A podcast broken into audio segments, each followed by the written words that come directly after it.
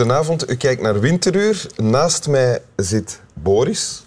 Boris is een hond en geen tapijt. Dat zeg ik voornamelijk ten behoeve van mijn gasten van vandaag. hallo. Dag Wim. Welkom in Winteruur, Els Moors. Uh, die dus dacht dat naast mij de, de hond Boris dat dat een tapijt was en die er aan vo haar voeten aan wou vegen. Denk ik. Of zoiets Ik ben er per ongeluk opgelopen. Ja, ja je bent er per ongeluk opgelopen. Uh, Els Moors, uh, dichteres en schrijfster van romans. Uh, en je dichtbundels die worden heel goed ontvangen en bekroond overal. Um, dat klopt, hè? Toch? Ja, dat klopt. En met de romans is dat vooralsnog niet het geval? Half, een beetje. Half. Ja. En, en je hebt een tekst meegebracht. Wil je die voorlezen? Ik wil die voorlezen. Het is een tekst uit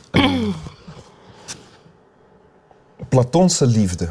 Ja, het is eigenlijk het symposium. Ik vind dat geen goede titel, Platonse liefde. Het is het symposium van Plato. Oké. Op dit punt van het leven, mijn beste Socrates, zeiden vreemdelingen uit Mantinea, is het voor een mens, wanneer hij het schone zelf aanschouwt, bij uitstek de moeite waard om te leven. En wanneer jij dit eenmaal zult gezien hebben, zal dit in jouw ogen niet te vergelijken zijn met een gouden voorwerp, kleding, met mooie jongens en jonge mannen. Wanneer jij deze nu ziet, ben je uit het veld geslagen en zolang jij je lieveling maar ziet en indien mogelijk steeds contact met hem zoekt, ben jij, en met jou vele anderen, bereid om niet meer te eten en te drinken, maar uitsluitend naar hem te kijken en met hem samen te zijn. Wat moeten we ons dan wel niet voorstellen, zei ze, als het iemand gegeven is om het schone zelf te zien, dat zuiver, rein, onvermengd is en niet behept is met menselijk vlees, kleuren en die andere talrijke sterfelijke onzin. Wat moeten we ons dan wel voorstellen als hij in staat zou zijn het goddelijke schone zelf in zijn eenvormigheid te aanschouwen? Oké, een tekst die uitnodigt tot praten over de tekst. Hè? Mag ik heel kort proberen te zeggen hoe ik de tekst begrijp? Ja. Uh, dus uh, iemand praat tegen Socrates en nodigt hem uit om verder te kijken dan, dan hoe hij op dat moment kijkt. Verder te kijken dan uh, te kijken alleen maar naar de schoonheid van bijvoorbeeld de jongens die hem omringen en die hem interesseren. Klopt dat? Ja, dat klopt. Ja. Oké, okay, haha. Voilà. Valt er nog iets te zeggen over deze tekst? Um, het zijn uh, allemaal mannen die samengekomen zijn op een feestje. Mm -hmm. En ze, ze, hebben beslist om over de liefde te praten. En de een na de andere geeft zijn verhaal over de liefde. Hoe uit dat de God van de liefde is. Um, waarom dat de liefde het schoonste is en het beste. En het, het goede in de mens naar boven laat. Maar dat er ook een verschil is tussen de fysieke liefde en de geestelijke liefde. Mm -hmm. Dus iedereen heeft zijn zegje gedaan. En dan op het einde komt Socrates. Als laatste aan de beurt? Als laatste aan de beurt. En die heeft een verhaal, dat heeft hij dan weer van iemand anders, die heeft het dan weer van iemand anders. Dus het is zo eindeloos doorgegeven. En het komt hier van een vrouw. Bizar, want bij de Grieken zijn het allemaal mannen die daar zitten. Ze hebben de vrouwen ook weggestuurd, want eigenlijk verwachten ze daar niet veel van. Er zit een fluitspeelster, maar die moet weg. En dan toch, de cruciale informatie komt ergens van die vreemdelingen uit Mantinea. Mm -hmm. En zij vertelt dan dit? Zij vertelt dit aan Socrates, maar Socrates heeft het dus van haar, maar zij is niet helemaal zeker of dat Socrates gaat lukken om zeg maar, in die liefdesmysterie stap voor stap naar boven te gaan. Dus ze doen een soort vraaggesprekje met vraag en antwoord, gelijk dat wij hier nu zitten en babbelen. Ja. En um, in dat gesprek wordt dan duidelijk dat Socrates eigenlijk tot die tijd bij het verkeerde eind had. Oké, okay. en wat had hij bij, precies, wat was de vergissing die hij maakte? Dat is ook een beetje de vergissing die de vorige sprekers hebben gemaakt. Als de liefde het allermooiste... De liefde moet het allermooiste zijn, want dat is het krachtigste wat we hebben en het belangrijkste. En, um, maar eigenlijk is de God van de liefde degene die bemiddelt tussen de mensen en de goden. Dus dat wil zeggen, het is eigenlijk een armoezaaier. Dat snap ik niet. Waarom is hij een armoezaaier? De, zij legt uit dat hij is... Nee, hij is niet alleen een armoezaaier natuurlijk, maar hij verlangt altijd naar iets dat hij niet heeft. Ah ja. Dus hij is altijd op zoek naar iets. En ehm, hij is- Eros zou dan volgens die vreemdelingen geboren zijn uit voorspoed en armoede. Dus armoede was zo beu om arm te zijn dat ze zeg maar voorspoed in de tuin van Afrodite heeft beetgepakt en snel een kindje met hem gemaakt en dat is dan Eros. En maar de armoede waar je het over hebt, de armoezaaier, eh, de armoede, daarmee verwijst, wordt verwezen naar ehm, het feit dat je niet ver genoeg kijkt. Klopt Ja, dat? het gaat over het verlangen. Dus je hebt altijd verlangen om En dat je blijft steken bij het verlangen.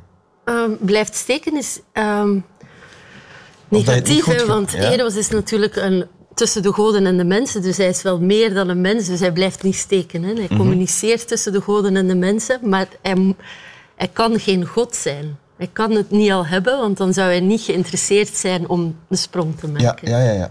Oké. Waarom heb je dit gekozen? Ehm, ik vind het heel belangrijk ehm, om over de liefde te babbelen. Ja? Ja. Doe maar. Ehm, Is, is er, waarom heb je dit stuk...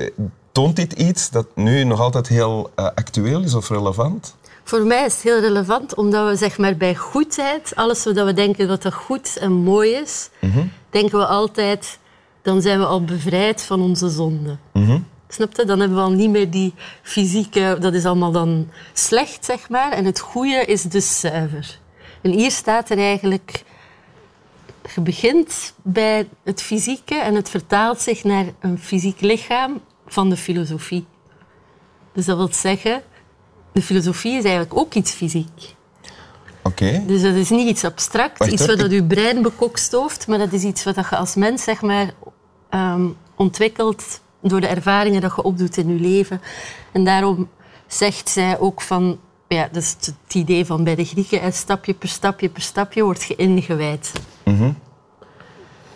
En dus dit gaat over een proces, zeg je dat? En dat Ja. proces, eh, en je wil hierover praten, want dat proces is belangrijk en bezig en, al, en blijft altijd veranderen. Klopt Ja. dat? Ja.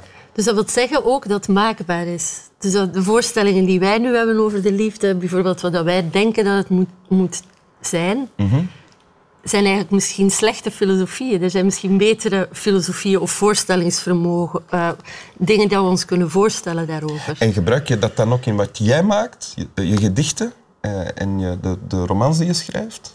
Ik heb het gevoel als ik zelf schrijf ehm, dat ik altijd op zoek ben naar die punten waar dat wringt, waar dat pijn doet, voor mijzelf zeg maar. Dingen waar ik geen vrede mee heb of dat ik moeilijk vind en die in een vorm te gieten.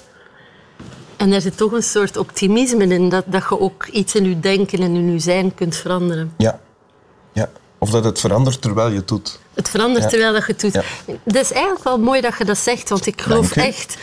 Nee, ik geloof echt dat het verandert terwijl dat je het doet. In die zin ehm, gebeurt het pas als je het leest en het gebeurt pas als je het schrijft. Dus dat wil zeggen, er zit een soort geestelijk proces dat in gang gezet wordt op het moment dat je ermee aan de slag gaat. Ja. Als je het gewoon laat sluimeren of niet goed weet waar je mee bezig bent, dan beland je in ehm cirkels. Stilstaand water. Ja. Ja. Ja. Wil je het nog eens lezen?